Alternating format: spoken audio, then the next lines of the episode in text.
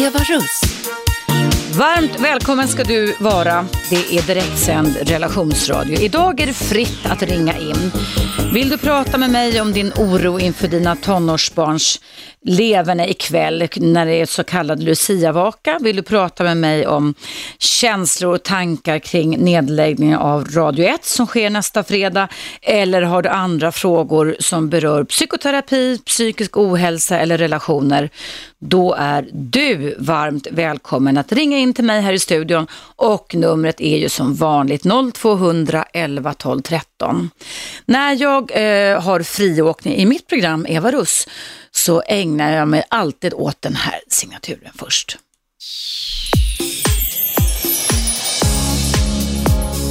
Ögonöppnaren. Med Eva Russ. Mm. Ögonöppnaren är alltid som du vet en vetenskaplig fördjupning en kort stund i något ämne som berör relationer. Idag vill jag berätta för dig vad ni kan göra, du kan göra, din partner kan göra för att bidra till att framöver, från och med idag kanske, rikta in relationen och dig mot ökad lycka. Och de här råden kommer ifrån min eh, färskaste bok, senaste bok som heter Bullshit, de tio dummaste myterna om varför en relation inte kan hålla. Eh, och de råden jag punktar upp, jag ska läsa dem långsamt så du kan hinna med och komma ihåg dem. Det är Utlös oxytocinet igen genom daglig beröring. Och oxytocinet är ju som du vet myspyshormonet, kärlekshormonet som kittar ihop er tillsammans. Så gör det dagligen genom att beröra varandra. Du kan också massera varandra dagligen, ta på varandra och håll om varandra. Det utlöser oxytocinet. Ni kan också tänka på varandra och Jobba med att tolka varandra positivt. Bete er osjälviskt, hjälpsamt, snällt, hyggligt, generöst, välvilligt och förlåtande. Titta dagligen på varandra i ögonen och dröj kvar med blicken och le mot varandra. Visa att ni vill vara lyhörda för varandra Blunda då ni samtalar och öva dig i att ta in vad din partner verkligen säger till dig. Visa att ni verkligen vill lyssna och ta in vad den andra berättar. Jag fortsätter att läsa. Det här är från en lista i min senaste bok Bullshit som alltså handlar om vad ni kan göra för att bidra till att rikta in er relation och er själva mot mer lycka.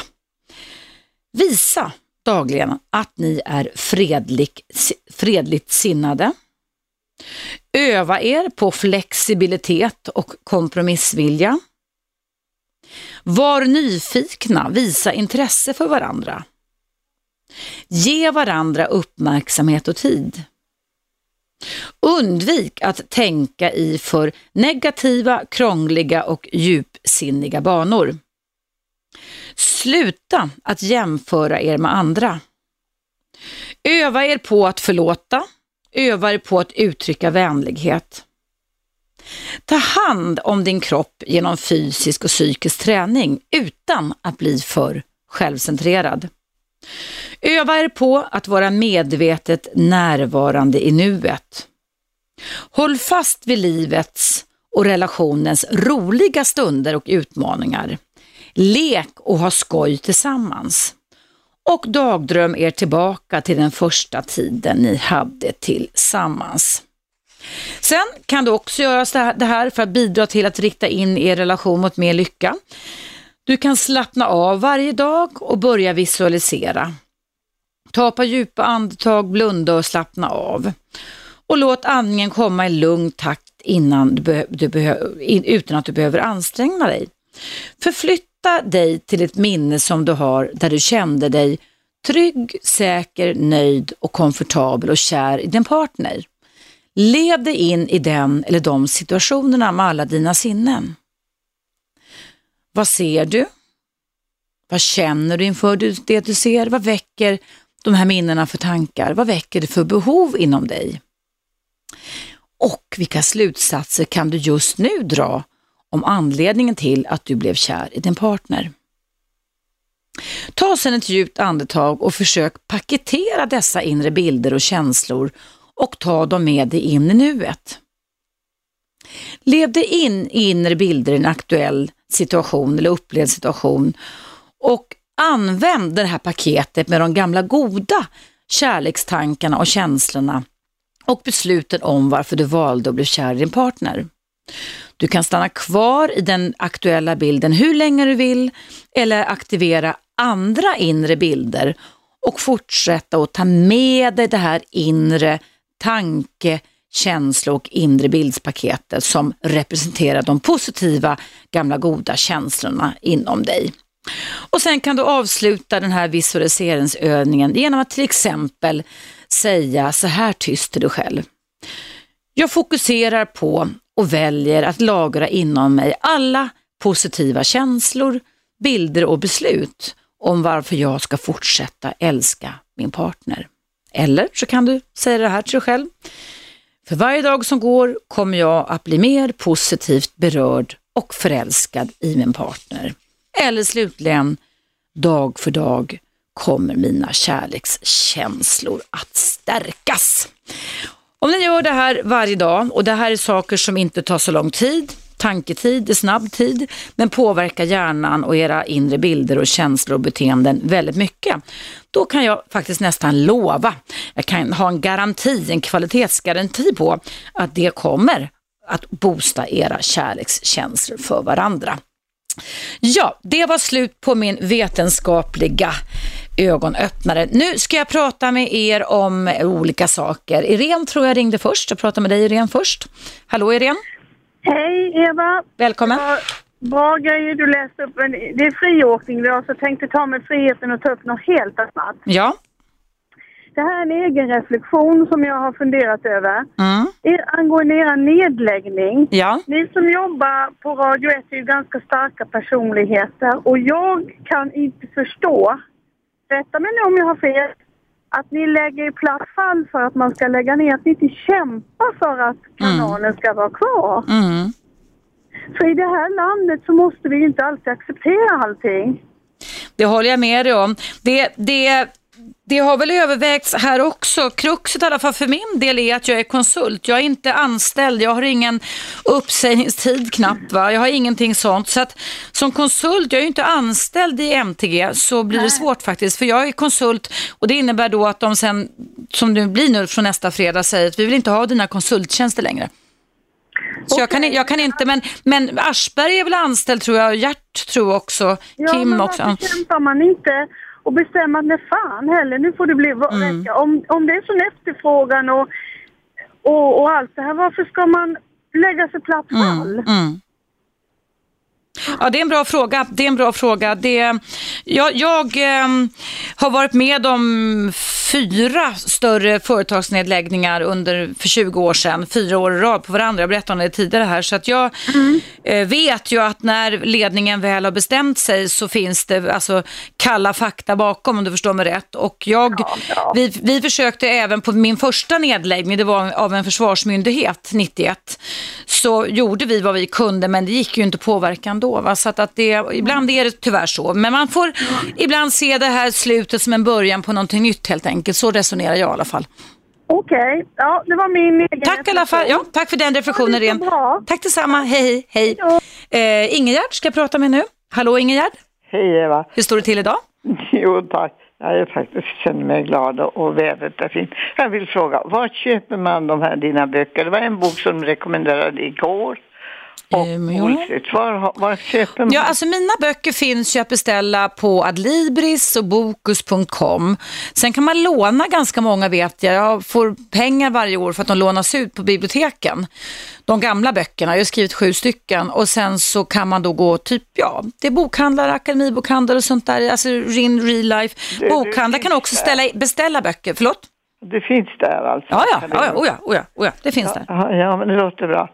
Och sen eh, så skulle jag, det tala om, det var just igår jag skulle om det där med att eh, tankens kraft, att ja, ja. när man har, och det har jag verkligen övat på, till exempel en, om man har varit kär i en person och det visar sig att ja, kommer saker kanske han har varit gift och någonting sånt och man mm. har varit dödkär. Mm. Och då har det hjälpt då att ha, nu måste jag utan att tänka natt och dag och varje stund här, att det här måste jag komma över. Mm. Men nu är jag ju en starkt troende person och då har jag förstås bett mina böner. Ja. Och ja, ja, de har blivit hörda. Ja, det hjälper också. Bön ja. hjälper för väldigt många människor så det ska ja, man inte underskatta. Och sen så har jag haft en förmåga att bearbeta då på olika sätt mm. och få en sinnesfrid och komma över detta. Bra.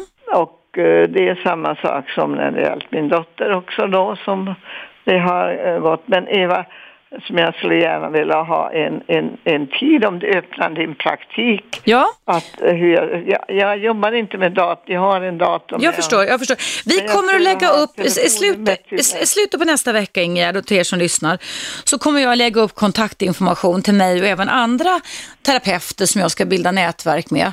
Ja. Så, att ni, så att ni kan gå in och jag tror att vår, om du inte har någon datum, jag kommer säga det i radion också, men annars så kan du väl be någon som har dator att gå in och titta på våran Radio Facebook-sida, för den försvinner inte på en gång, alltså inte ögonen böj, utan den finns kvar. Och, och, jag kommer även svara på din mejl som mejlas eh, under mellandagarna här från Radio 1, så jag fortsätter liksom att jobba lite kvar. Fast... lämnade sen mm. på det. Ja då, det kommer jag göra. Ja, det kommer jag. jag tror du är en av Sveriges duktigaste psykologer. Ja, tack, det var snällt av dig. Det, ja, det finns jättemånga jätteduktiga jämte ja, mig, men jag kan en del bra det, saker, men det kan många andra också. Så det... Ja, det där som du läste upp, det, det stämmer ju mm. också. Och jag är en, en, en gammal människa så jag har gått igenom, en, genom mycket. Det förstår jag. Jag har haft en förmåga att hela tiden komma över detta och bearbeta mm. och alltid vara glad. Folk som träffar mig, ja. jag är alltid positiv och vänlig och säger ja. alltid vänliga ord till människor. Mm. Så försöker jag också vara. Jag hoppas att mitt eftermäle blir så också. Vet du Ingrid, vi måste ta en liten paus jag ser på klockan. Ja. Men jag vet att du fortsätter att lyssna och vi hinner säkert prata med varandra igen innan vi lägger ner. Ja, kram på dig. Kram till dig också, hej då så länge, hej. Hörrni, ni, eh, det är dags för en liten paus att lyssna på Radio 1. Jag heter Eva Russ och idag är det fritt att ringa in 0200 11 12 13 och du kan ringa nu.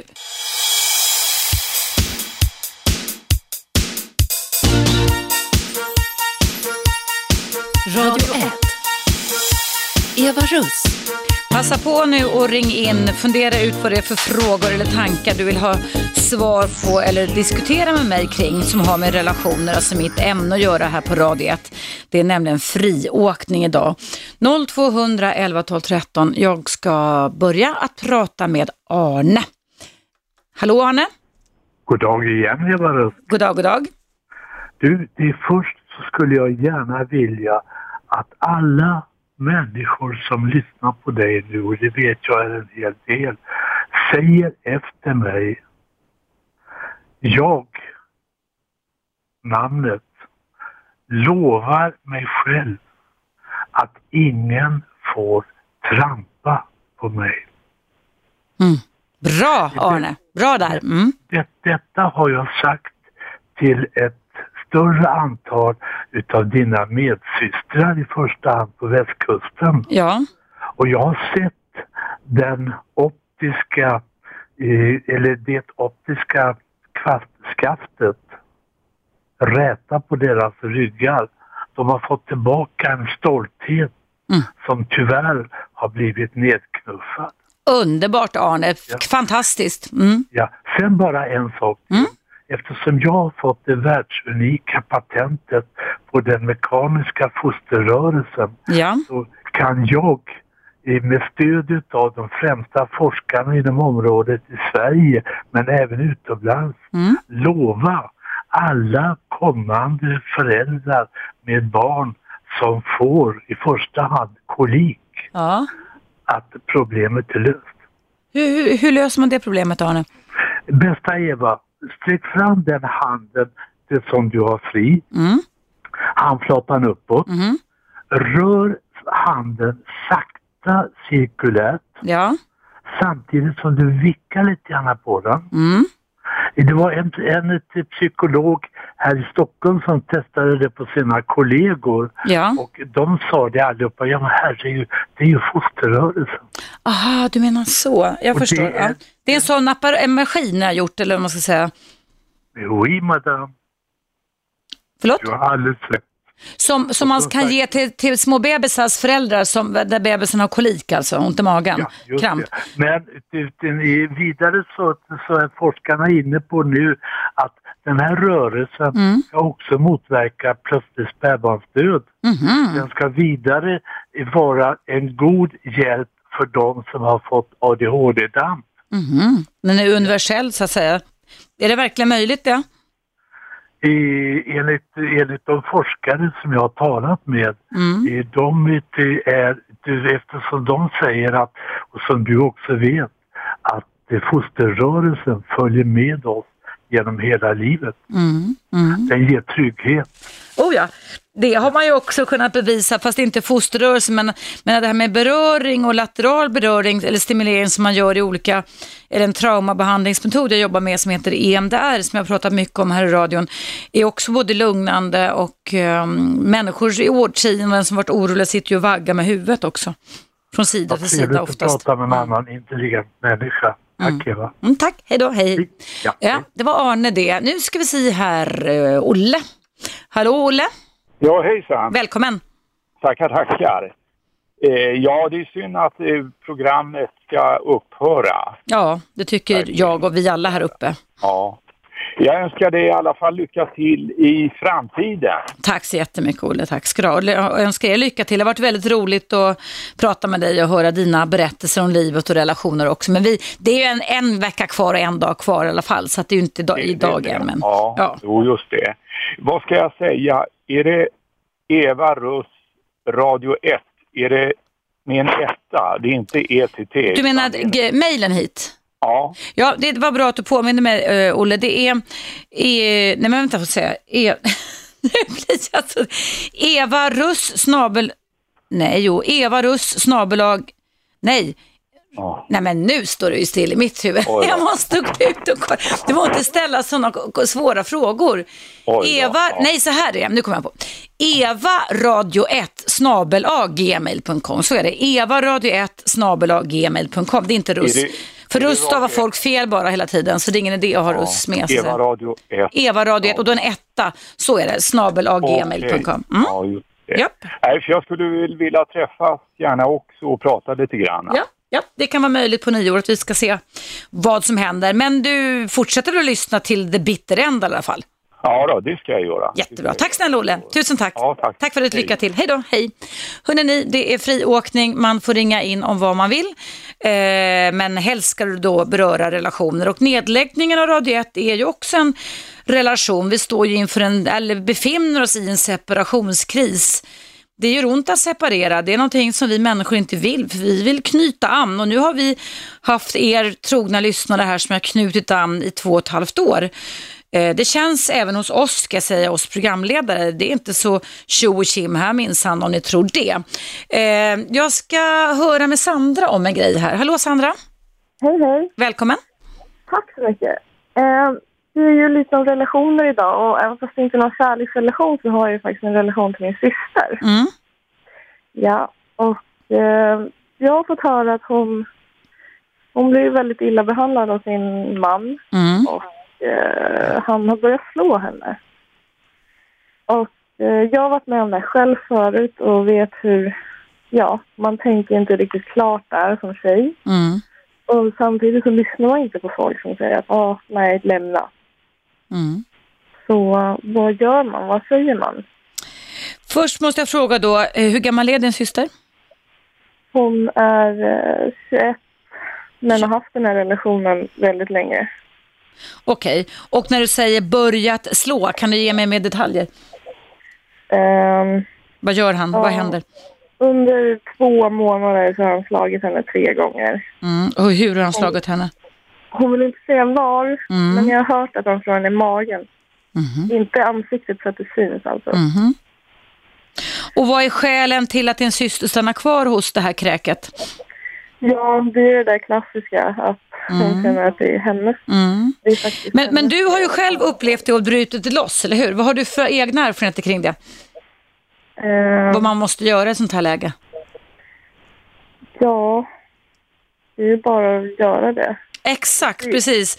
Därför att när en person slår dig eller säger ett kränkande ord, nedsättande ord, då har den personen redan intagit ett annat förhållningssätt gentemot dig. Det är en grej tycker jag, om man av olika anledningar eh, en gång bär hand, alltså inte hårt, men man gör någon jävla dum grej i en relation. Om vederbörande sen efteråt gör allt vad man kan, att man får insikt, man är skam, man känner skuld. Man gör allt man kan för att visa att jag brusade upp, jag gjorde fel, det var inte meningen och herregud vad gjorde jag va? Eh, eh, men Eh, då kan jag tycka under, under specifik, en specifik omständighet, det är givetvis inte okej, absolut inte, men om det här är ett upprepat beteende så är detta så dysfunktionellt. Och du är precis inne på det som har varit min käpphäst här på Radio nämligen den att, som Arne var lite inne på, att ta inte emot skit från andra människor, ta inte emot slag från en annan människa heller. Och det måste du hjärntvätta din syster med så inte hon blir hjärntvättad med och tro att den här mannen kommer bli snäll sen. Han har flyttat sina gränser och hon tar emot det med öppen famn. Det var precis det jag försökte förklara för henne. Mm. Men varje gång man försöker närma sig det här, då bara försvinner hon iväg. Mm. Och det går inte att få tag på henne längre. Mm. Har du konfronterat förövaren då? Har du ringt upp honom eller snackat med honom om, vad- och Alltså, ställt honom mot väggen? Det är det som är så himla sjukt. Den här personen, det är en nära vän till vår familj. Mm. Eh, det började med att det var pappas jobbarkompis. Det var så de träffades. Mm. Är det en äldre man det här då eller? Ja, några år äldre. Men, ja. Inte så mycket. Mm. Eh, så genom de här åren har ju han gjort ordentliga felsteg. Eh, men han har fortfarande, det är ingen som har vågat konfrontera oss som familj. Men har du berättat det här inom familjen? Det här måste ju ut, det här måste ju fram. Ni måste ju rädda det. syster. Vad sa du? Alla vet om det. Ja, men då måste ni väl alla agera då i sådana fall? Ja, men det är ingen som gör det.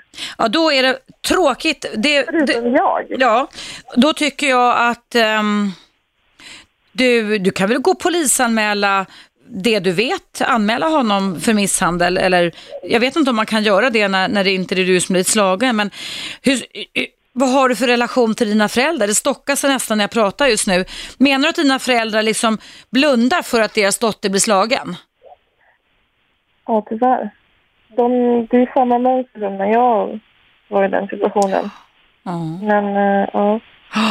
Nej, eh, jag tycker att du ska, jag vet inte om man kan, kan, kan polisanmäla någon när man själv inte har blivit slagen eller så, men, men det här är hur dysfunktionellt som helst. Och jag lider med dig, jag lider med din familj, för ni verkar ha fått väldigt mycket felinlärt under barndom och uppväxt och så vidare. Eh, är det verkligen så att du inte kan ta ett snack till med dina föräldrar om detta? Jo, jag inser nu att jag måste göra det. Ja, det måste du verkligen göra. att Och din syster men också. det De har bara lite känslomässiga att de Ja, fast du får, lä- du får väl ta ett varv till. Jag har svårt att föreställa mig att en vuxna eller föräldrar till vuxna barn skulle tycka här, "Ja, men det är okej att vår dotter blir slagen. Det kan jag inte tänka mig att det finns Ja, sånt. de, ja, ja, jag får snacka med dem. Det måste Absolut. du göra, Sandra. Du måste. Direkt idag. Det, ibland kan sådana här slående personer, en man i det här fallet, slå mer inom en minut från det att vi lagt på luren här. Du vet inte vad som händer. Det här är jätteallvarligt. Nu hörde jag inte dig, men jag Det är jätteallvarligt. Du kan inte vänta. Det här är saker man inte kan skjuta upp tycker jag. Nej, Man ska aldrig ta emot slag i en relation. Aldrig, någonsin. nej, absolut inte. Hemskt att höra, men bra att du ringde in Sandra. Ja, Stå på det nu och få folk att reagera runt omkring det. absolut. Mm. Du, tack så jättemycket. Och så lite så. Ha det så bra. Detsamma, hej, hej. Hej. Ja, man eh, hör det mesta här på Radio 1 och det är väl bra det att det kommer upp till ytan vad som försiggår i våra familjer här i Sverige. Hemskt säger jag, fy 17. Nu är det dags för en eh, nyhetsuppdatering. Du lyssnar på Eva Rust i Radio 1 och det är friåkning inom mina ämnen som är psykologi, psykoterapi, psykisk ohälsa och relationer. 0200 11 12 13. Du kan också mejla till mig och mejladressen är evaradio1 gmail.com.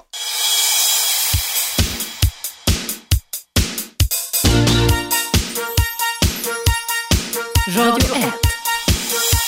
Eva Russ. Välkommen tillbaka, det är friåkning och jag ska nu läsa upp ett lyssnarmail om vart man vänder sig när man har drabbats av sorg. Eh, det är Sandra som har skrivit till mig och hon skriver så här. Min pappa, 71 år, gick hastigt bort i hjärtstopp den 18 oktober i år. Jag har sedan dess haft mycket sorg och tankar kring detta. Känner dock att jag inte har någon att prata med varför jag börjat se mig om kring samtalsstöd. Något som inte är helt enkelt och jag undrar om du skulle kunna ge mig lite vägledning vart jag bör vända mig. Och sen eh, skriver Sandra så här. Diakon, kurator, KBT-terapeut, samtalsterapi? Frågetecken. Vad tycker du om sorgbearbetning? Är det något du kan rekommendera? Å ena sidan behöver jag prata om pappas död och min sorg, men å andra sidan har jag märkt att jag på senare tid tänker mycket på min uppväxt. Jag vore mycket tacksam om du kunde ge mig lite vägledning i detta. Tack på förhand. Hälsningar Sandra. Eh, ja, Sandra, jag kan nog tycka så här, och det är vad jag tycker, att eh, när man då är i en reaktions eller bearbetningsfas, när en ens far eller mor eller en nära anhörig hastigt har gått bort, så tror jag att man inte ska gå till någon sån som mig i första hand. Jag tycker inte att en KBT-terapi är det första man ska tänka på faktiskt.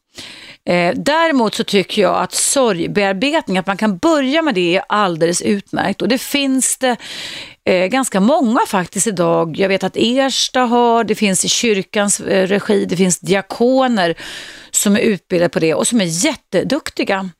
Eh, samtalsterapi, jag vet inte om det är terapi i första hand. Jag skulle nästan rekommendera dig Sandra, att börja med sorgbearbetning och sen när du liksom känner att du har kommit dit hän och tagit en sak i sänder så kan du ju se sen om den personen du har mött och pratat med kan hjälpa dig vidare till att prata om din uppväxt.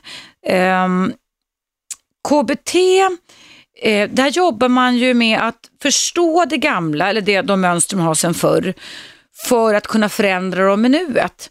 Och självklart kan det vara så att saker som har med din uppväxt att göra nu när din pappa har gått bort då hastigt år här kan leda till så funderingar och det kan man absolut resonera med en KBT-terapeut med. Men jag tycker nog att när det är så pass nyligen som din far gick bort, hastigt bort, så är jag tveksam till om man ska börja med någon terapi. Jag tycker nog inte det. Jag tycker att du ska gå på en form av sorgbearbetning. Jag tror att det kan bli jättebra faktiskt för din del. Och sen efter det så kan du sen ta vid och se eh, om du eh, eh, ja, blir hjälpt av det och så vidare. Jag har fått en annan mail här också. Eh, det är från Martin, det står så här. Hej Eva, jag satt i kö 20 minuter men måste jobba. Alltså här på radio jag såg det Martin. Eh, jag har en svåger som är på psyket just nu, sedan tre veckor. Vi misstänker att det är schizofreni. Jag har besökt honom ett par gånger men det är ingen som sagt hur man ska förhålla sig till honom. Han är svår att nå utanför hans agenda. Han lyssnar halvt på det man säger om det inte rör hans ämnen. Jag undrar hur bemöter man honom? Hälsningar Martin. Hör du Martin och ni som lyssnar, jag är icke expert på psykossjukdomar eller schizofreni. Jag tycker att det bästa ni kan göra det är att prata med personalen på, den, på psyket, den psykiatriska klinik där din svåger ligger inlagd. Eh, först så måste de väl komma fram till en diagnos och det kan ju ta sin lilla tid kan jag förstå. Eh, och sen tycker jag då att de har väl inte, det är väl inte första gången de har en person som de misstänker det på eller som har den diagnosen. Och då måste ju de kunna ge er förhållningsregler till hur man ska bemöta det. Jag har faktiskt ingen aning, eller jag har lite aning men jag har för skraltig aning så det är ingen idé att jag säger något tycker jag. Fråga de som jobbar där tycker jag. Eh, rikta frågan till dem. Tack i alla fall för själva frågan. Eh, nu har jag fått ett annat mejl här ifrån en anonym kvinna. Det står så här. Jag har haft problem med återkommande ångest i ett och ett halvt år. Min sambo har själv varit deprimerad innan jag träffade honom och har haft stor förståelse. Men, skriver kvinnan, de senaste månaderna har hans tålamod börjat ta slut, vilket jag förstår. När jag får ångest ligger jag och gråter och skriker i någon, i någon timme kanske. Oftast på grund av oroande tankar, men ofta är det också för att jag blir uppretad så otroligt lätt nu för tiden över minsta lilla. Ibland skadar jag mig själv eller slår sönder saker. Det är helt enkelt helt förståeligt att han håller på att få nog. Ångesten, skriver anonym kvinna, i sig väldigt jobbig, men att jag på grund av den håller på att förlora min sambo, som är ett av få element jag tycker är värdefulla i mitt liv, är något som bara spär på min ångest ännu mer. När jag har ångestfyllda dagar så är han fortfarande ett stort stöd. Men ibland har han sagt att han lämnar mig om inte jag blir bättre snart och att jag gör honom mer stressad än lycklig. Han ber alltid om ursäkt efteråt och vi har lyckliga och mysiga stunder tillsammans emellanåt. Men jag är så rädd för och ledsen över att min ångest ska förstöra förhållandet. Snälla Eva, hjälp mig. Vad ska jag göra? Hälsningar anonym kvinna. Du, det ska jag tala om för dig och alla er som känner igen er i den här situationen efter pausen som kommer här på Radio 1.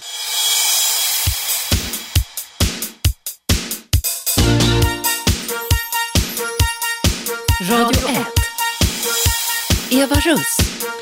Jajamensan, det är jag är högst levande person i direktsändning. Det är friåkning och innan pausen läste jag upp ett mejl från en anonym kvinna som har problem med återkommande ångest sedan ett och ett halvt år tillbaka.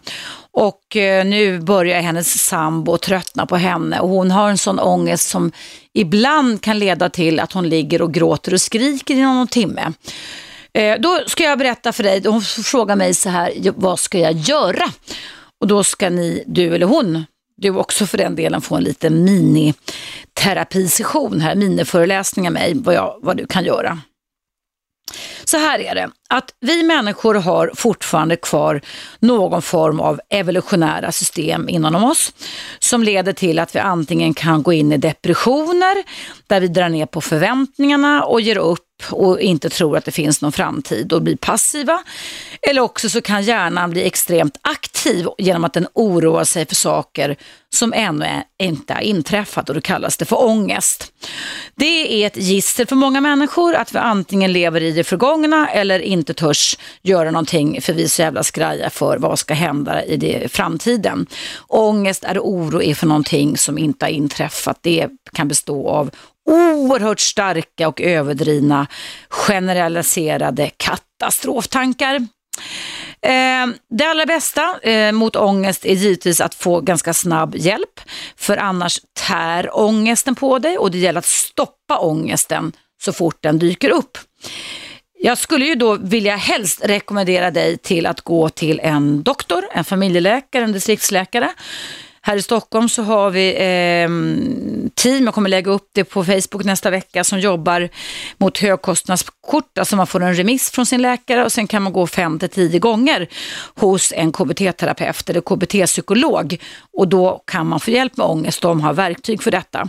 Mellan tummen och pekfingret så kan man komma till rätta på det mellan fem och tio behandlingstimmar.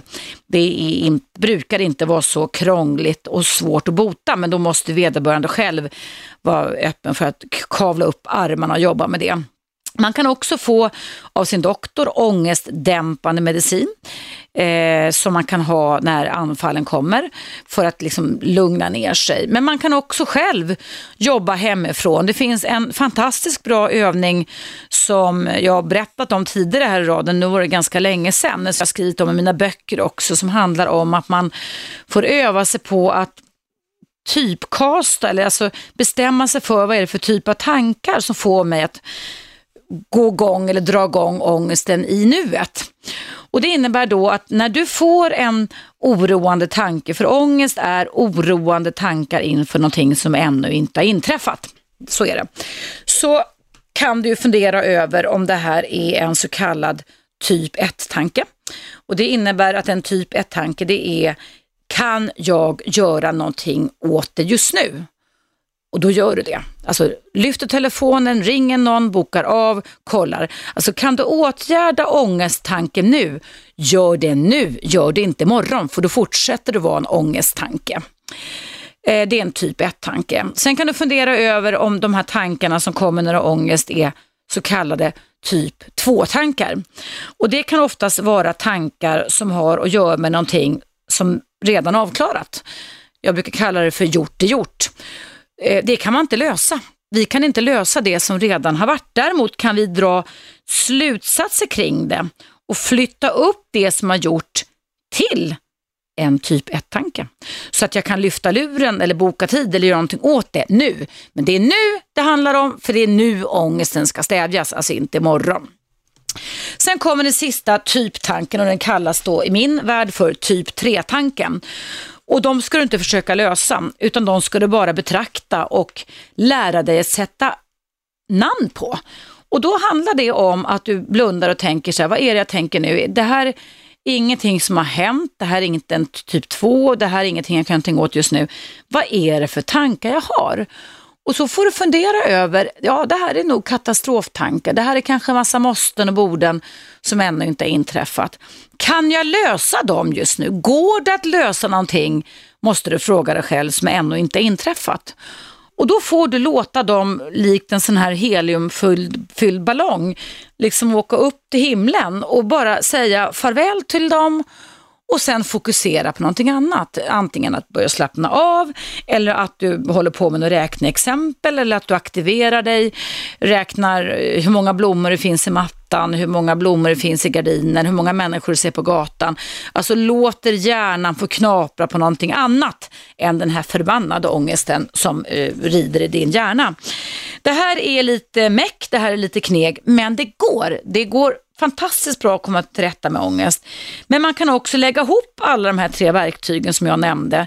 Ett, gå till doktorn. Två, få en remiss till ett KBT-team. Tre, få ha i fickan ångestdämpande tabletter när det blir riktigt jävligt. Fyra, jobba med den här typtankindelningen och stoppa ångesten så att du alltså själv blir expert på att stävja den. För ångest är verkligen, verkligen hemskt. Men kom ihåg att ångest har att göra med saker som ännu inte har inträffat.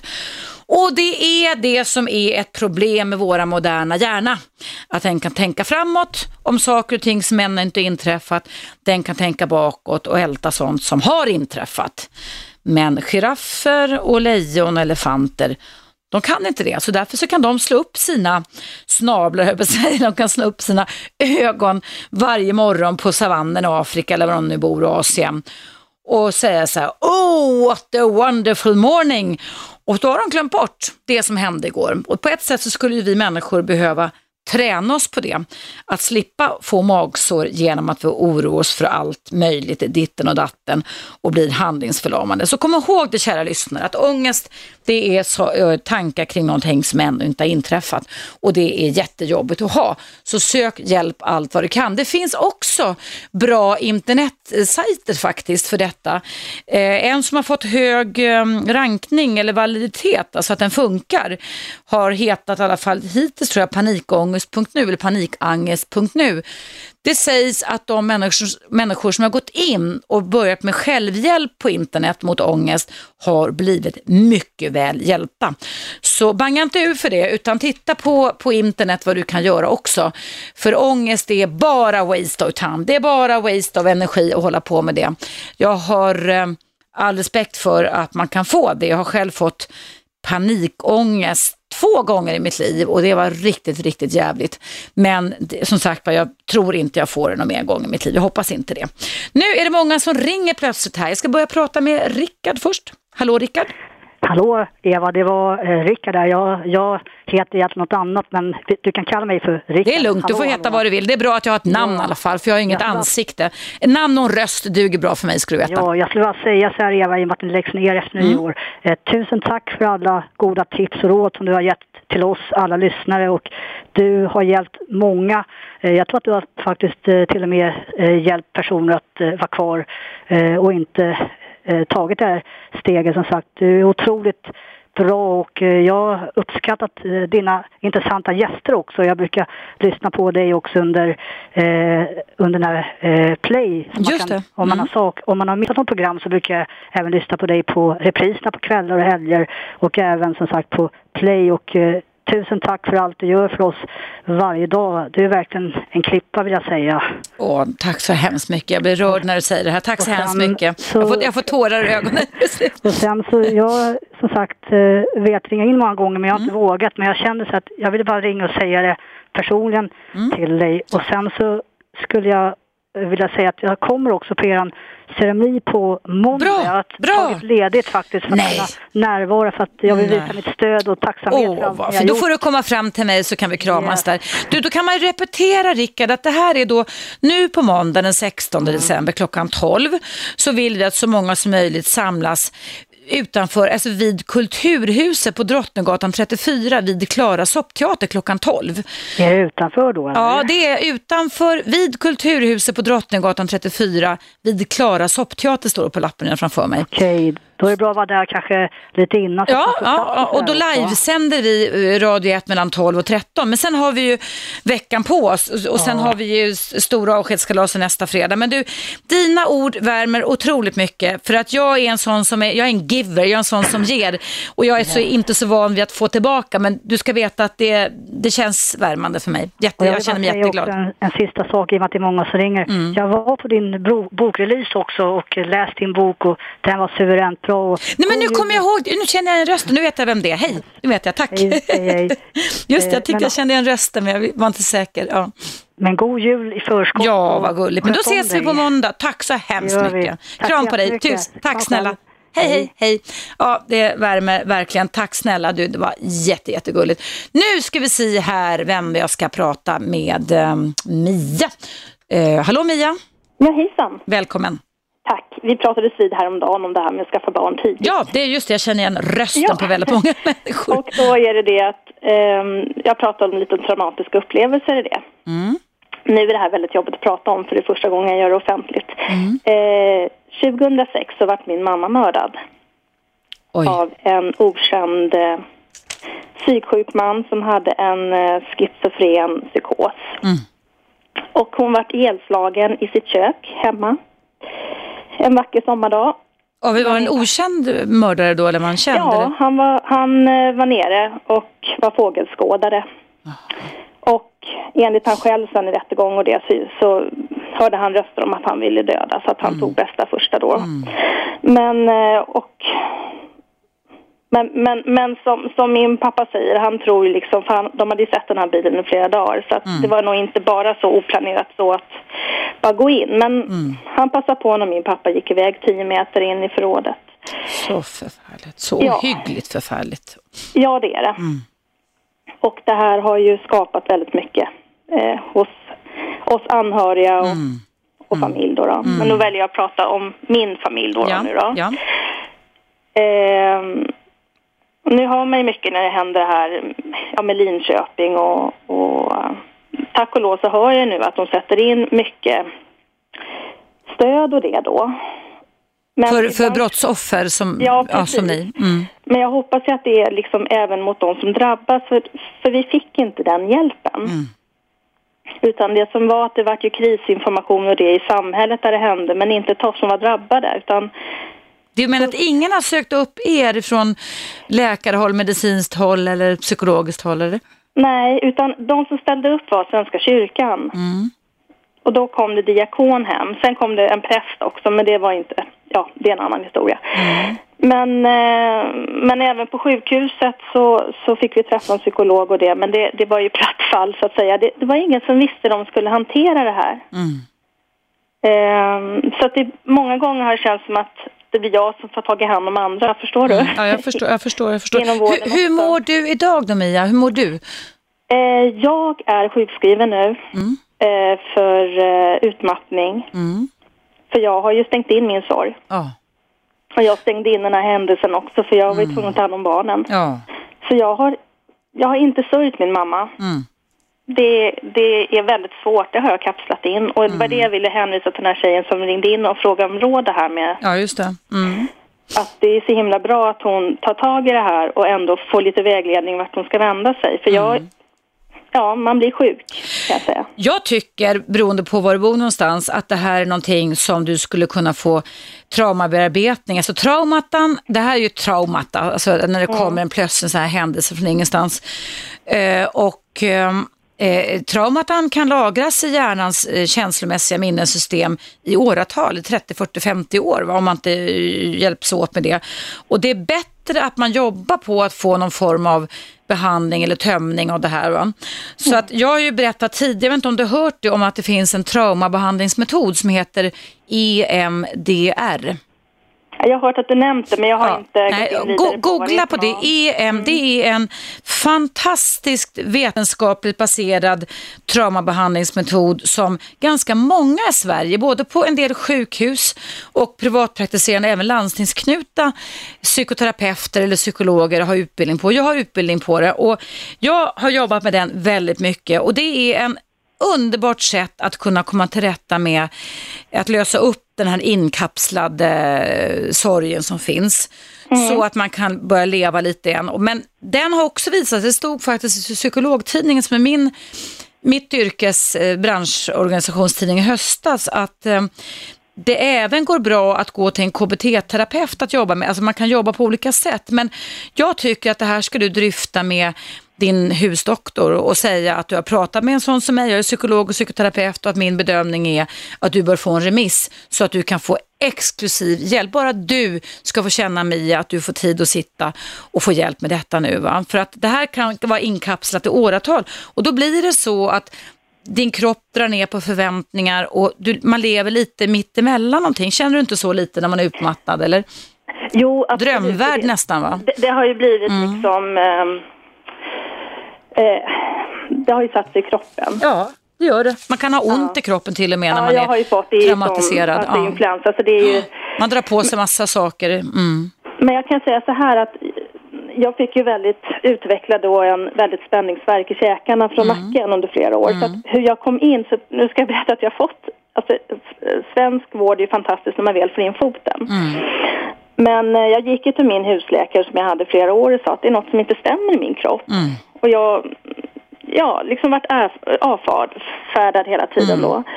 Och sen gick jag för två år sedan och sa det att, nej men, sa till honom då, liksom man kan inte sätta sig i kroppen och sånt där när man är med om saker. Men då sa han att det är inget fel på dig, du är ju så stark sa han. Så att det, Äh, Gud så dumma Ja. repliker alltså av ja, vårdgivare. så att Ja. då, då bytte jag vårdcentral. Du Mia, ser på klar. har du tid att stanna kvar? Mm. Och berätta lite mer om detta. Jag ber om ursäkt, men vi måste ta en liten nyhetsuppdatering nämligen. Ja men det gör ingenting. Häng kvar bara så Ja. fortsätter, avslutar vi samtalet efter pausen så kommer det här. Toppen, tack. Hörrni, eh, jag ska fortsätta prata med Mia vars mam- mamma uh, blev mördad av en person som mådde riktigt psykiskt dåligt efter pausen. Du lyssnar på Radio 1 och nu blir det en nyhetsuppdatering här.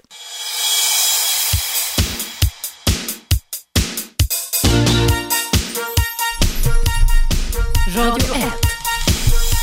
Eva Russ. Mm, det är jag det och det är friåkning. Jag ska fortsätta mitt samtal här med Mia alldeles strax. Mia eh, har ringt in och eh, berättat hur sorgen sitter i kroppen efter att hennes mamma blev mördad i sitt eget hem 2006 av en eh, vettvilling, en schizofren psykotisk eh, människa och Mia har eh, berättat här innan pausen att eh, det känns i kroppen. Visst stämmer det Mia? Ja absolut. Och, det, och den, din doktor kunde inte lägga ihop då ett plus ett, att du hade spänningar i kroppen, att det kunde hänga ihop. Det här är ju alltså det, det värsta man kan råka ut för som, som du har varit med om. Ja, det får jag bli påmind om flera gånger för jag är ganska hård mot mig själv så att säga med att jag ska klara av saker. Mm. Men fick du någon remiss då, då när du gick till doktorn som inte fattade att dina spänningar kunde hänga ihop med det här? Nej, jag bytte vårdcentral. Bra! Det är synd att man måste vara stark, det har jag sagt många gånger, för att orka. Ja. Blev det bättre för dig då? Då fick du bättre bemötande och vård Alltså, då? då? Ja, då kan jag komma in på det här med, Mm. som du eh, sa till den här tjejen, att KBT kanske inte är det bästa just, i alla fall inte i, i, i första stadiet. Mm. Nu hade det visserligen gått många år, men det, det är liksom tiden spelar inte så stor roll Nej. i, i sådana här saker. Men då gick jag i KBT och då fick jag tio gånger för det var vad, ja, kostnaden det, på mig det är lite kutym så att säga just nu. Mm. Ja, men då, då, det vi jobbade med det var att gå igenom gång på gång då när jag fick eh, beskedet. Mm. Så- det, det har jag liksom förlikat med mig, gått igenom. Mm. Och sen fick vi även ta tag, för jag utvecklade posttraumatisk stress. Det förstår jag. Mm. Så att jag, och det har kommit tillbaka lite nu, Mm. men, men det, när jag var ute och gick, jag tycker om att vara ute och gå och, i skogen och sådär, så kommer det någon som jag inte känner igen. Alltså jag dök in i buskar och Ja. ja, Du får en startled response, heter det på engelska. Du får inte en överkvick reaktion. Din amygdala i hjärnan eh, skannar fara hela tiden och det kan man ju förstå efter det ni har drabbats av i er familj. Ja, för det, det, blir, det blir så, och det är ju så fortfarande om jag går på Ikea eller vad jag är och märker någon bete sig lite annorlunda kanske. Då tar jag redan och kollar liksom Mm. flyktvägar och eh, får även tankar om det kommer en okänd bil att jaha, eh, hur ska den här personen mörda mig nu då? Så att det, det är väldigt mycket sådana tankar då. Men, eh, men sen då vart jag sjukskriven tillfället, sen gick jag tillbaka till jobbet. Men nu åkte jag dit igen då. Så att nu, nu har jag faktiskt kommit in i vården tack vare min smärta i käken. Så jag kom till käkfysiologen som jag fick stå i remiss ett år till via min tandläkare. Mm. Och där har jag kommit med ett smärtteam. Så att nu har jag en stresspedagog. Och, eh, men de måste börja ta hand om min kropp så att säga innan jag kan gå till psykolog och börja bearbeta det här. Mm. För du har fått nästan fysiologiska snedbelastningar då av spänningarna. Absolut. Det har jag fått. Men, men det jag tänkte på också lite, det finns ju så mycket att berätta om det här. Men en, en lite liksom som jag funderar väldigt mycket på, det är den här att det inte finns så mycket kunskap. Jag menar det här, okej det händer inte så ofta, då får man ju vara tacksam för. Men, men det händer ju och det kommer ju hända igen, tyvärr. Men jag kommer ihåg då, för att min pappa vart ju också knivhuggen. Eh, han lyckades övermanna den här mannen till slut då, men, men eh, så att han hade ju tur att han överlevde för det var ju precis bredvid hjärtat. Men jag vart ju hämtad av polis Mm. och kommer upp där på akutmottagningen. Och då får jag gå in till min pappa som ligger där. Alltså, det är jättemycket folk för att det är en läkare som syr ihop såret. Mm. Samtidigt som polisen är där och tar DNA under naglar och gör förhör. Mm. Och där står jag och pappa säger till mig, mamma är död. Ja, jag vet. Och så ligger min mamma liksom i kylrummet längst ner i samma byggnad. Alltså det, det är så sjukt. Och den bilden kan jag anta när man pratar om posttraumatisk stress har etsat sig in i dig. Ja, och så just det hur jag fick vara stark där. För det, det enda som jag varit omhändertagen, det var bara en, en sköterska som kom och tittade på mig och sa stackars människor. Det var vad jag fick. Det var ingenting annat. Mm. Så att jag gick ju omkring som, ja jag gick och ringde alla släktingar och var den här rationella och ja. Mm. Och det är lite där att liksom kunna, jag hade kanske behövt att någon kom och tog tag i mig. Ja. Det är märkligt för att jag tycker att den oerhört, oerhört hemska tsunamin som drabbade oss 2004 har ju lett till att eh, medvetenheten kring eh, adekvat sorgebearbetning och hur vi ska ta hand om andra ökade med råge kan man faktiskt säga. Eh, På grund av den, den, den eh, hemska olyckan alltså. Men det låter ju som att du verkar ha träffat människor som undkom den typen av kunskap så att säga. Mm. Jag sitter här och googlar. Jag kan säga till, till dig och även andra som lyssnar att jag har en kollega som jag också känner som är jättebra som heter Ann-Kristin Lundmark. Hon har en hemsida som heter annkristinlundmark.se. Hon har skrivit böcker om sorg, bland annat en jättebra bok som jag har hemma som heter Sorgens olika ansikten. Jättebra, låna den eller läs den. Hon har även psykoterapimottagning. Hon var en av dem som jobbade under tsunamin, så hon har väldigt mycket, men det, hon är privatpraktiserande nu, kunskap kring det. Men du, har du kommit igång nu Mia, i alla fall avslutningsvis med din behandling nu då? Ja, inte så, utan nu är det ju för att jag, jag har ju utmattningssymptom. Jag, Men det hänger ju ihop, allting hänger ihop. Ja, det är ju det. Och nu, alltså min stresspedagog är ju guld värd. Vilka gulliga människor det finns. Men nu är det mer de här tankarna på att, att jag känner press att jag ska tillbaka till arbetslivet. För Försäkringskassan pushar ju på. Men jag känner det att jag måste ju ha tid att återhämta mig. Oh ja, oh ja, oh ja. Så eh, jag får ju bara sätta en stor tillit till att samhället ställer upp på mig nu. Mm. Så att jag får den tid jag behöver. Men kolla upp det, även det här, alltså daglig massage är jättebra, eller varannan dags massage är jättebra, lösa spänningar, käkmottagning gör sitt hos dig. Men EMDR, googla upp det, det är en jätte, jättebra mm, traumabehandlingsmetod. Mm, jag lovar dig att jag har jobbat mycket med det och kommer börja så småningom igen nu när vi lägger ner här men, och blir privatpraktiserande igen. Men alltså det, det, det kan faktiskt nästan uträtta underverk. Alltså, mm. eh, så att människor som har lidit åratal av posttraumatisk stress faktiskt kan få ett kvalitativt bättre liv efter de behandlingarna. Ja, man vill ju ha sitt liv tillbaka. Ja, och det kan du få. Det går. Det är möjligt. Ja, mm. jag, jag, ska säga som, som det hänvisar, jag ska. Bra, det är bra. Jag ska, inte jag ska försöka. Vad bra Mia. Du, stor kram till dig. Tack för din öppenhet. Hur kändes det att prata om detta nu i radion? Nu är jag lugn. Mm. Eh, nu, det var väldigt jobbigt innan, men jag, jag, har ju hållit det inom mig så mycket. Ja. Mm. Men då sa min bror till mig när vi pratade, för han fick väldigt bra, eh, han gick i sådana här möten direkt när det hände, han bor på ett annat ställe, jag så det hjälpte ja. honom jättemycket. Men att jag ska prata om det, och jag känner det att jag har ju inte gjort något Nej. fel, så det, jag tycker kanske kan behöva nå ut att ja. man Och slutligen vill jag bara säga så här, jag tycker att om någon från eh, regeringen, de som bestämmer lyssna nu, skulle sponsra med en stor peng till att hålla er kvar. För du gör ju att samhället sparar enorma pengar med att du ger så många hjälp som kanske klarar sig i början på någonting som är jobbigt. Det var kul att höra. Tack. Ja. Ja, vad roligt. Jag känner mig, ja, jag känner mig rörd när jag hör ja. att du tycker så. Tack så hemskt mycket. Stor kram till dig Mia och fortsatt läkning får jag önska dig, verkligen. Ja. Hej så länge. Hej. Hej. Hej. Hörrni, det är dags för en liten paus och lyssna på Radio 1. Det är friåkning och när man ringer in till mig som är psykolog och psykoterapeut med kognitiv beteendeterapeutisk inriktning så kan du ställa frågor och prata med mig precis så som Mia gjorde. Men det går också bra, jag såg att det var några här kämpar som gav upp här som ville prata med mig om nedläggning av Radio 1 för det är också en separationsfas som du och jag ska gå igenom och det är helt okej okay att ringa och prata med mig om det idag. 0200 11 12 13 är ju numret och du kan ringa i pausen som kommer här på Radio 1.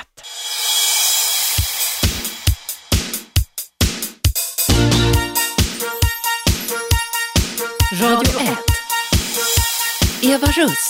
Varmt välkommen tillbaka. Det är friåkning och eh, numret är ju som vanligt 0200 11 12 13. Nu ska jag prata med Björn eh, som vill prata med mig om samtalet, antar jag. Hej Björn, som jag hade med Mia. Stämmer det? Ja, mm? jag, jag, vill bara lite snabbt eh, jag måste stänga av radion.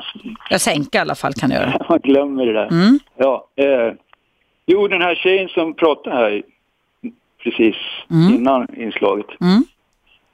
hon avslutade med att säga att det här eh, verksamheten, Radio 1 och speciellt det du pratar om, mm. ju innebär besparingar i samhällsekonomin alltså. Jag sa inte det, det var hon som sa det. Ja, just det. Det är det jag menar. att jag... Mm tyckte det var bra att det kommit fram mm. Hos andra lyssnare också. Mm. Att de här besparingarna gör, innebär ju samhällsekonomiska vinster indirekt. Och det är ett bra argument att föra fram till våra politiker. Mm. Det tror jag att det, det skulle kunna vara en väg som möjliggör mm. en fortsättning då. Mm. Om man trycker på det. Ja. För är det någonting man förstår så är det ju pengar, ekonomi. Mm, det har du rätt i, absolut. Ja, det var bara det. Ja, det var inte så lite tack. bara det. Tack så jättemycket Björn för orden. Tusen tack. Hej då. Tack, hej. Hej, hej, hej. Hörrni, eh, det är friåkning och nu ska jag prata med Anna. Hallå Anna. Hej. Välkommen. Tack, tack. Eh, jag var inne på samma sak som han tidigare här, men eh, jag bor på Södermalm. Mm. Och jag upplever att det är ett stort glapp i vad ska man säga, det sociala nät eller skyddsnätet som man tror finns mm. eh, från samhällets sida och de behov som finns. Och man, man, jag tror att man får komma på nya lösningar och tänka i nya banor för att ordna det och liksom inte vänta på att det ska komma kanske ifrån. Mm. Och, när, och, när, du tänker nya banor, Anna, bara så vi kan spåna lite här nu, vad skulle det typ kunna vara utan att man låser sig vid någonting? till exempel, som i de flesta fall när man ska liksom ordna någon form av, av verksamhet eller stödjande så är det ju lönsamheten man tänker på. Mm. Och där brukar man fastna för att om man inte hittar någon sponsor eller liksom hittar någon direkt lönsamhet så får man släppa själva tanken och idén. Men om man Mm. börjar bara som en tankesmedja eller ett nätverk, Mm. det behöver inte ens finnas eh, ett ekonomiskt intresse överhuvudtaget. Nej. Man behöver inte lägga så mycket, eh, så mycket tid, investera så mycket tid i början. Om Mm. det liksom, eh, men jag, jag, kan, jag kan tycka som bara det att som socialtjänsten inte har något samarbete med psykiatrin. Mm. En sån sak tycker jag är verkligt. Och jag tror att det finns, som jag pratat om tidigare så ehm, i hårdare tider så drabbar det snabbt kvinnor eftersom de har sämre ekonomisk eh, standard. Mm. Och jag tror att det finns jättemånga ensamstående mammor som har, alltså bara det här som att, att man skulle kunna hjälpa varandra. Mm. Ehm, för att det är, alltså i en kärnfamilj, det är man åtminstone två kan turas om och, Mm. och det är lättare för man kan få barnvakt av andra kärnfamiljer. Men det är lite svårare Mm. ja, men. Men du, vad tänkte du kring Radio 1 här nu då? Jo, För att det var det. jag så här, ja. Ehm, har ni kollat på, det finns andra möjligheter att driva radio. Det finns öppna kanaler, man kan väl göra som podcast. Mm. Jag, har, jag har tankar på podd, egen podcast, eller har, har på gång det just nu. ja. Egen podcast. Och det ska jag gå ut och berätta om sen. Jag har inte hunnit så mycket än. Det är ju jättemycket både med nedläggningar här och med programplanering varje dag och julklappar som ska handlas. Ja, jag jag har liksom inte hunnit och, och så. Va? Men, men jag, jag ska göra en ny hemsida. Jag har en hemsida nu som jag inte hunnit röra på ett års tid. Den har bara sett likadan ut så att säga. Mm. Men jag ska göra, gå ut med information var man kan nå mig och så vidare. Jag kommer dock ta en paus, eh, Mm. en längre tids semester här direkt efter jul alltså. För det känner jag att jag behöver. Det är faktiskt ganska ansträngande att vara här fem dagar i veckan i direktsändning så att säga. Så att jag känner att jag ska ta en liten paus. Men sen framåt vårkanten, då, då är jag i full gång igen. Och då ska jag, hoppas jag att många av er som lyssnar vill lyssna på min podcast istället. Det vore jätteskoj Men jag. för att kontakta dig, kommer du att ha kvar, eh, finns kontaktuppgifterna kvar? Ja, ja, och jag kommer gå ut med dem sen. Alltså, jag, jag ska mm, fixa lite här i helgen och kolla hur, vi ska lösa det här. Va? Så att all, ni kommer få all information.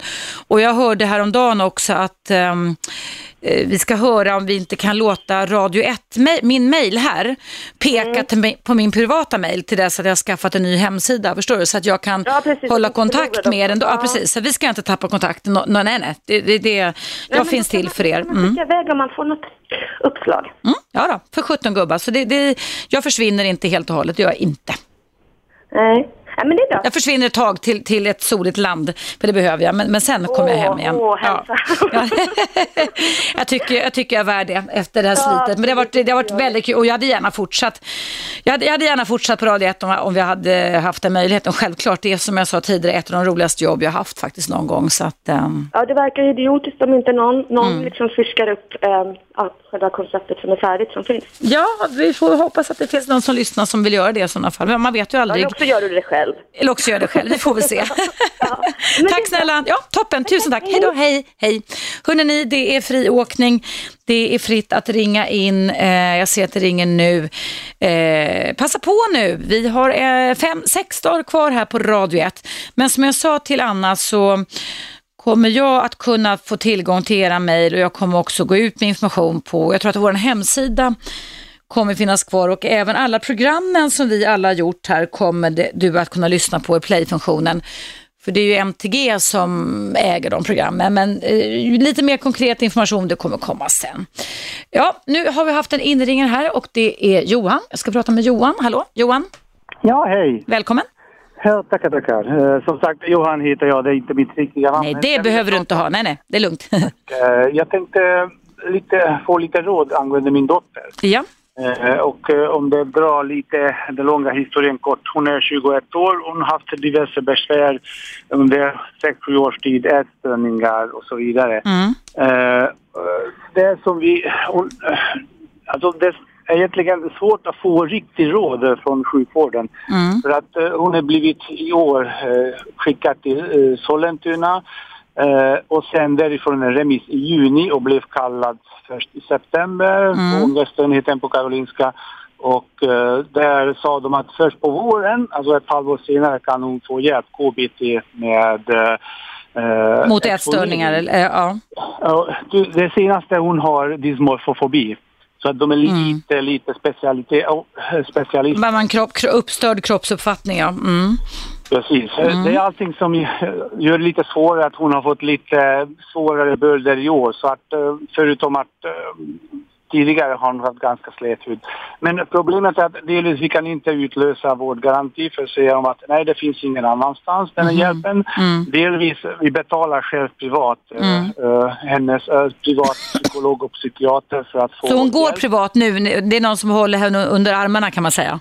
Precis. Eh, Mm. Problemet är att det jag saknar är långsiktigheten i hennes behandling. För att Mm. alla koncentrerar att ah, just nu har hon dysmorfofobi. När hon är sjuk eller blir frisk, då säger att ah, nu är hon frisk, hon kan gå liksom fortsätta som vanligt. Men det kommer tillbaka år efter år. Och eh, Mm. ingen som, ja, Mm. Det måste vara jätteoroande. Jag förstår, jag förstår komplexiteten kring detta. Det Mm. som dock gör mig lite lätta, det är att Karolinska, hon står i kö dit. Ja alltså hon På har, hon har kommit in men de sa att behandlingen kan påbörjas, det som i september, först på våren. Ja, men eh, det är förjäkligt med sådana långa vårdköer, men de är bra där. Det är bra, det, det är bra behandling. KI bland de bästa ställen att gå på när det gäller den här Hon typen har av fått- problematik. Hon har, fått, hon har fått behandling tidigare på Ja. samma enheten så att Ja. de känner till henne. Men som sagt, nu börjar hon bli, komma ut lite grann för hon var inlåst sen i våras. Hon kommer Oj. komma ut, komma ut Ja. takt hoppas vi behandlingen hon får privat. Mm. Så att kommer vi till våren, då är hon frisk, någorlunda frisk igen och säger att nej men... Ja, du menar så, någonting. Hon ja. är ute. Men Ja, jäklar. det Mm. kommer tillbaka nästa år också, på våren. Mm. Men det där kan du väl försöka ta upp med dem som har vårdansvar för din 21-åriga dotter nu och säga att du som förälder, ni som förälder, ser det här mönstret och stå på er och säga, ser inte ni mönstret? Det är så här det är, det är recidiverande, som är recidiverande, recidiverande heter det, alltså så att det kommer och går hela tiden och återkommer, så blir det lugnt och så blommar det upp igen liksom. Och att det är det man ska angripa, det är mönstret, men hon ska få gå då i en slags KBT-inriktad psykoterapi vid, i, hos Karolinska universitetssjukhuset då, eller? Ja, det är tanken. Vi, vi betalar själva nu privat. eh, Den, den Är, det- är det bra behandling hon får privat då? Det vet vi inte. Alltså, det Men blir hon, tycker hon att det är bra? Blir hon hjälpt? Blir, stillas hennes oro? Stillas hennes kroppsfixering, dysmorfofobin och så eller? Alltså, det, det går att prata med henne om just behandlingen. Hon Ja. låser sig lite grann så att Ja. hon inte öppnar. Eh, Vi får Mm. inte riktig inblick heller. Nej, det är klart, hon är 21 år också. Hon vill väl inte att ni ska ha all inblick heller förstås. Men varför... Problemet är det ekon- ekonomiska, för den är kopplad till kronan också. Mm. Och då säger de att vi kan max erbjuda en gång i månaden. Ja. Eh, Det har vi råd med, eller de har råd med. Ja, ja. Eh, Och det är oftast, ja, hur mår du? Det är ingen inriktning, utan Nej. lite allmänt snack. Aha, Vad betalar ni för det där då en gång i månaden? Det, det ingår, det är inte privat utan... eh, Jaha, det är landstinget alltså? Det är Ja. landstinget, Mm. men det är allmänt prat och ibland, Alexander orkar inte gå, ibland Nej, läkaren nej, nej. psykologen har inte tid att gå två månader emellan. Nej, det är illa. Nej, det är illa. Det, det där är ett dilemma och det var faktiskt det som var ett av mina dilemmor när jag slutade och sa upp mig. Jag var ju chef för en BUP-mottagning i fyra år innan jag slutade 2002. Att det är för stort och mäckigt själva landstingsorganisationen. Och man tappar perspektivet, tycker jag, på individer och helhetsperspektiv. Det är f- jätteilla. Och som du säger, man måste vara en väldigt aktiv förälder till vuxna barn som du beskriver här just nu för att kunna, någonting ska hända. Det är ju inte klokt det hela, men jag kan bara säga som så att det, det, skriv ner alla s- iakttagelser du har och var glad ändå att de står på kö, för de är bra där borta när de väl kommer igång med terapierna, det vet jag. Mm, mm, mm. Ja, vi, Jag beklagar detta, verkligen. Tack för att du ringde in. Vi måste ta en liten nyhetsuppdatering nu. Jag önskar dig lycka till. till. Tack detsamma. Tack Tack, tusen Hej. tack. Hej Johan, hej. Hörrni, ni, det är dags för en nyhetsuppdatering. Du lyssnar på Radio 1. Det här är Friåkning och jag heter Eva Russ.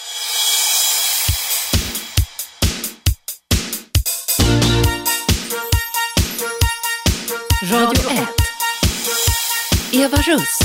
Välkommen tillbaka. Det var någon inringare här som frågade vad som hände sen och vad jag ska göra sen. Och då sa jag det att jag håller på och kommer nästa år komma ut ganska tidigt med en egen podcast. Men jag kommer också samarbeta med ett team som heter Kognitiva teamet. Och eh, du kan gå in på www.kognitivateametprimarvard.com Kognitiva teamet primarvard.com där man faktiskt kan få KBT för 100 kronor av erfarna behandlare.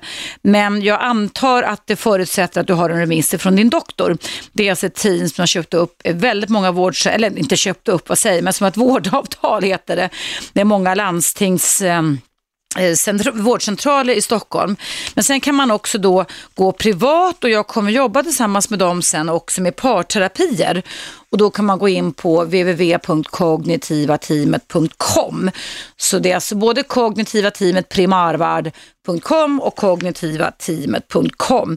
Och sen kommer jag fixa på sikt en egen podcast där jag kommer ta upp bra ämnen som eh, jag kanske till och med kommer att öppna en egen radio, radiostation, eh, Eva radiostation. Det vore lite skoj. Jag har aldrig tänkt en tanke förut men jag har nu inlett ett samarbete med eh, Anette Sjödin heter hon, ni kan mejla henne om ni vill, Anette Sjödin eh, kognitivateamet.com så håller hon i alla uppgifter om du vill få mer hänvisning till psykoterapi, framförallt alltså det pratar KBT då. Det är ju en uppsjö av människor runt om i Sverige och i Stockholm som letar efter det. Eh, hon har ordning och reda på informationen.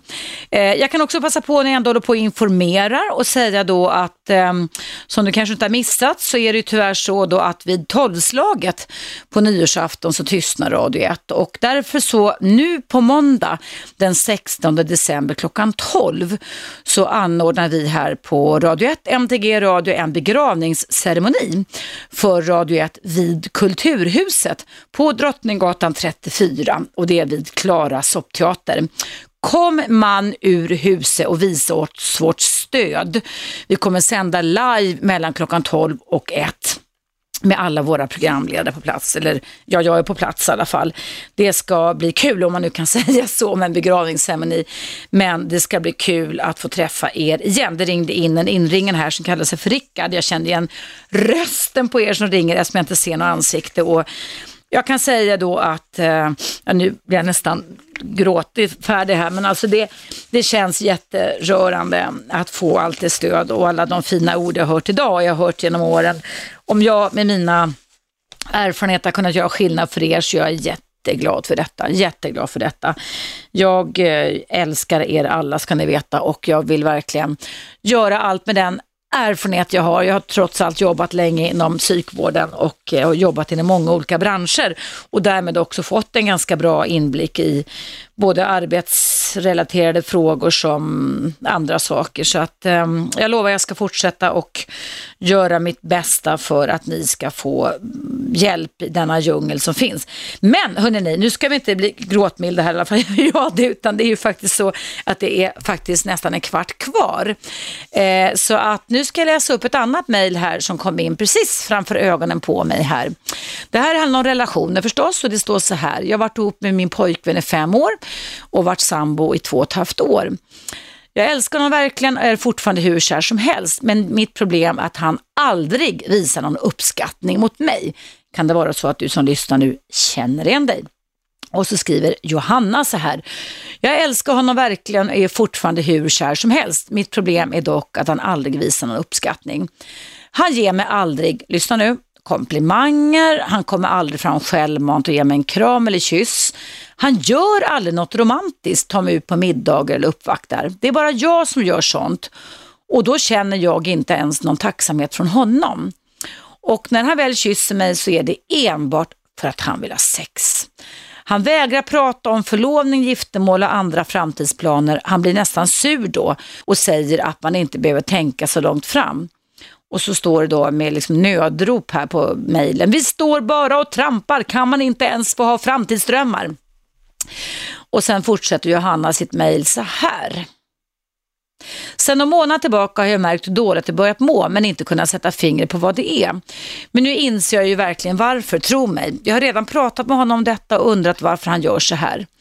Det enda svaret är att han är så som person, men att han älskar mig och vill vara med mig. I början av vårt förhållande var han dock mer kärleksfull. Nu verkar han bara ta mig för given. Jag kräver absolut inte att han ska avguda mig, men vem mår bra av att vara utan kärlek och ömhet i sitt förhållande? Inte jag i alla fall. Vill samtidigt inte lämna då jag älskar honom så oerhört mycket. Om det spelar någon roll så är vi 23 och 24 år gamla. Tack för detta Johanna. Du, det spelar ingen roll hur gamla ni är. Det spelar roll hur länge du står kvar och står ut i en sån här relation. Det kan man göra när man är 40, 50, 60 också. För oftast har detta med hans sätt att vara, det stämmer ju, hans anknytningsmönster att göra. Jag ska berätta lite mer om hans anknytningsmönster efter pausen som kommer här på Radio 1.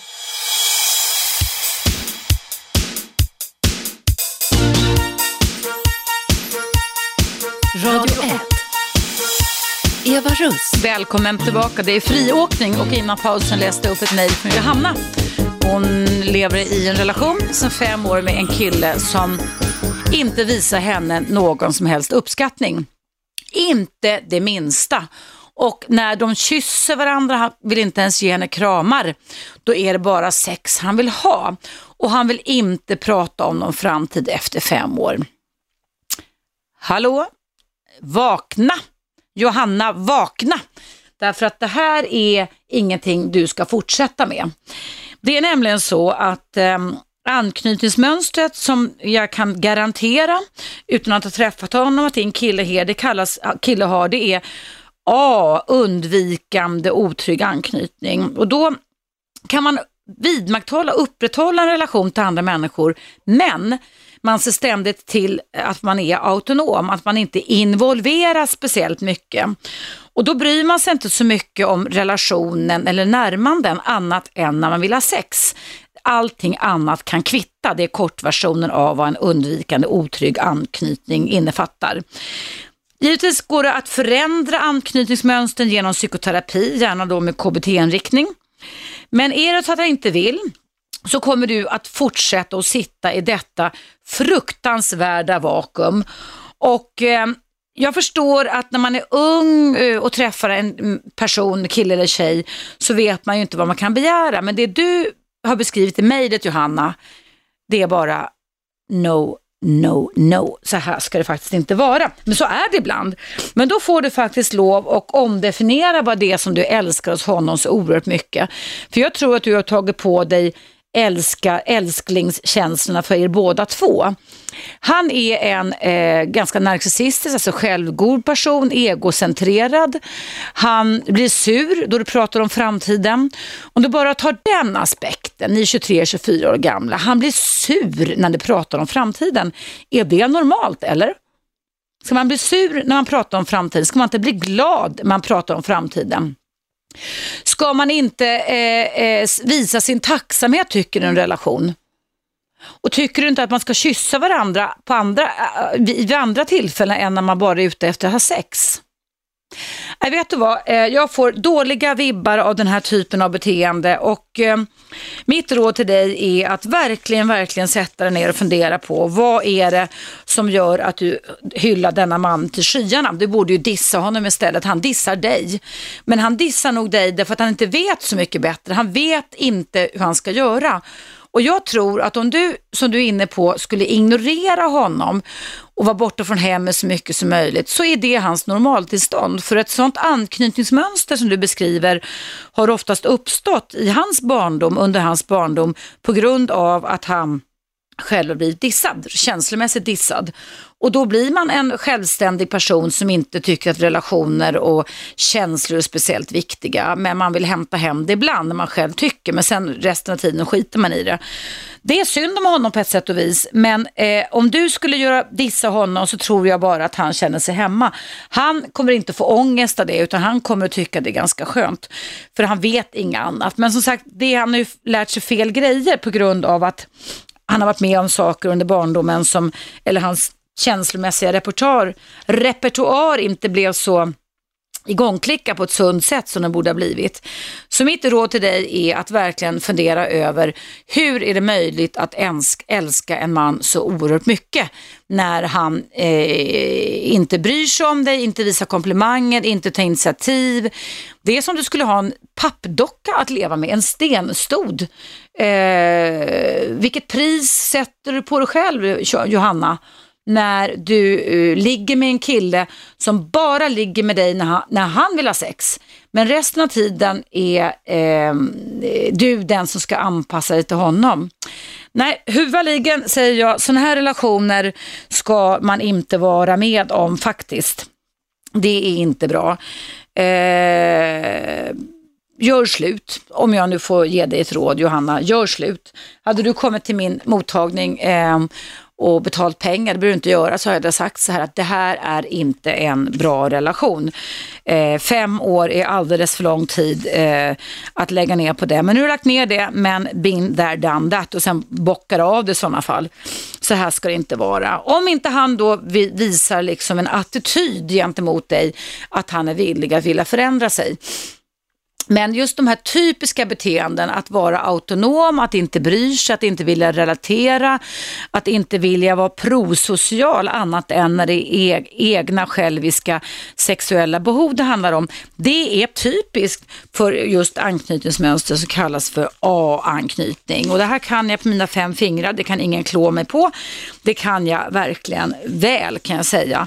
Och då får man de här typen av beteenden och det är illa. Eh, jag kan läsa upp lite för dig, eh, Johanna, vad A-anknytning innebär. Jo, det kan innebära att föräldern till din kille kan ha varit en känsla till känslomässig otrygghet. Eh, din kille kan ha upplevt känslomässigt otillgängliga eller bortstötande föräldrar. Och hans föräldrar kanske inte förstod att känslor var så viktiga att reagera på. Och Det kan då få som konsekvens att din pojke som liten fick träna sig på att anpassa sig mer till förälderns behov än tvärtom. Eller träna sig på att hålla tillbaka sina känslor och behov eftersom de inte ansågs vara så viktiga. Ehm.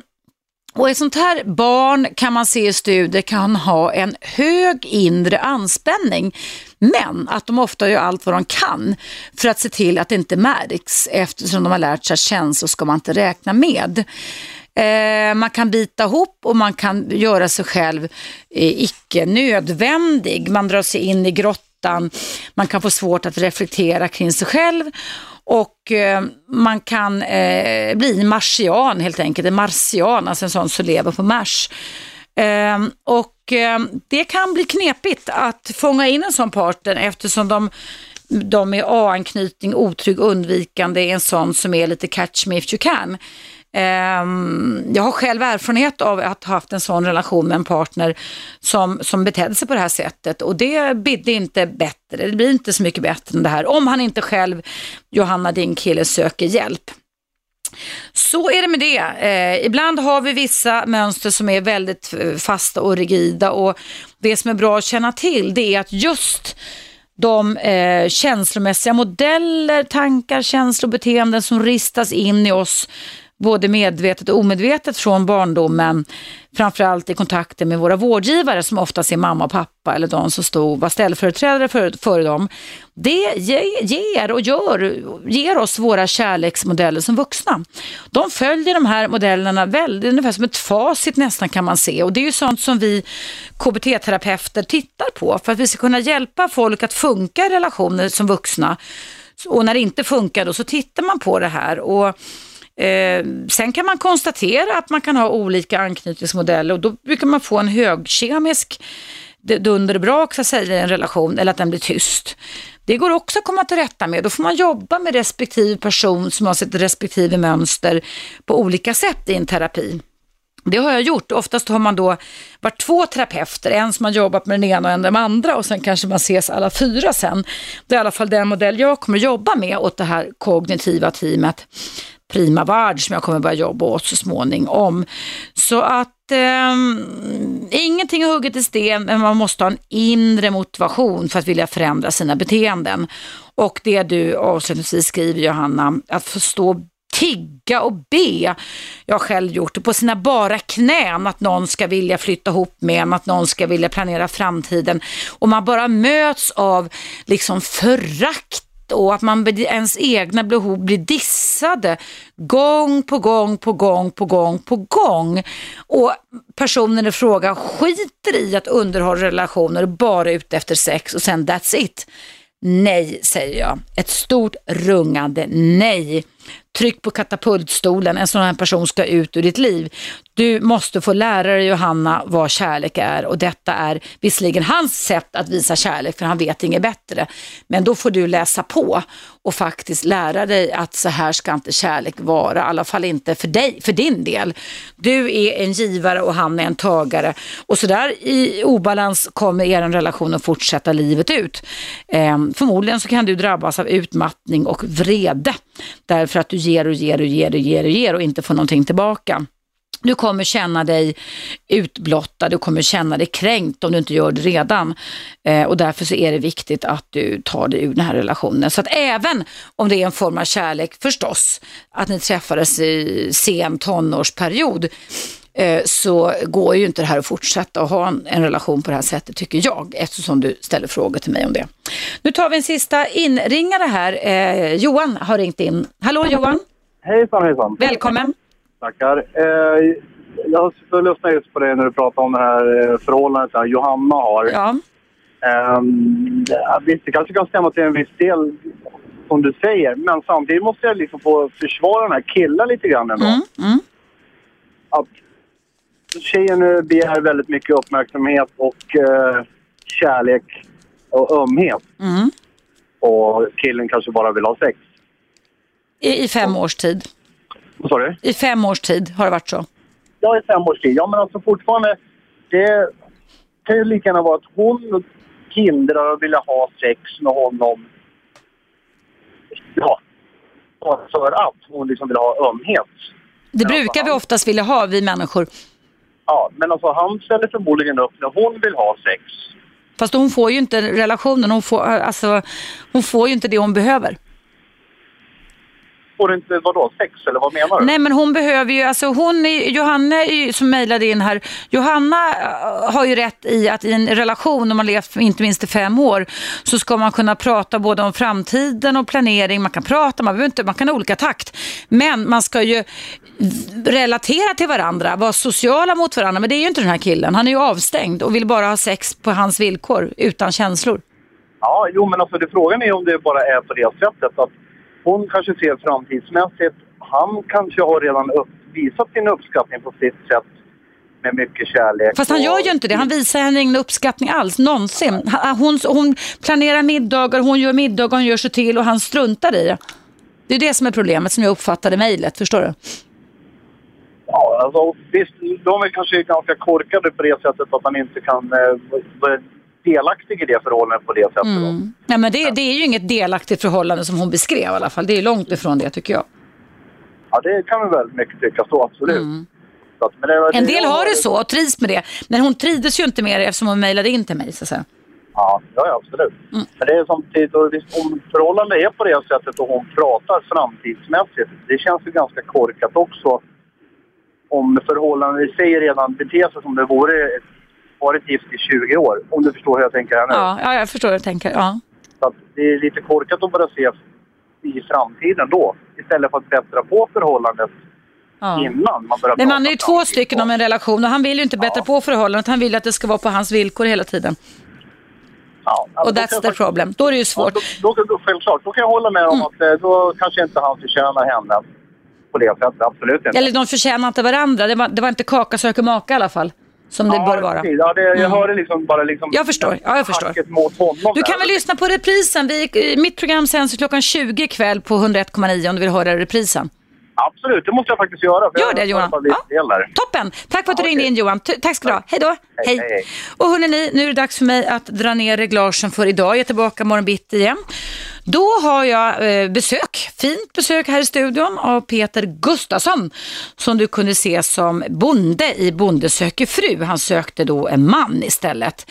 Vi ska prata om med dig som kanske funderar på om ditt barn är homosexuellt, om det finns något tecken på det så att du kan vässa dina tankar redan nu. Men jag vill också påminna innan jag lämnar över till Bäst och Varsberg att nu på måndag 16 december klockan 12 är ni varmt välkomna till Radio 1s begravningsceremoni utanför Kulturhuset vid Klara soppteater på Drottninggatan 34.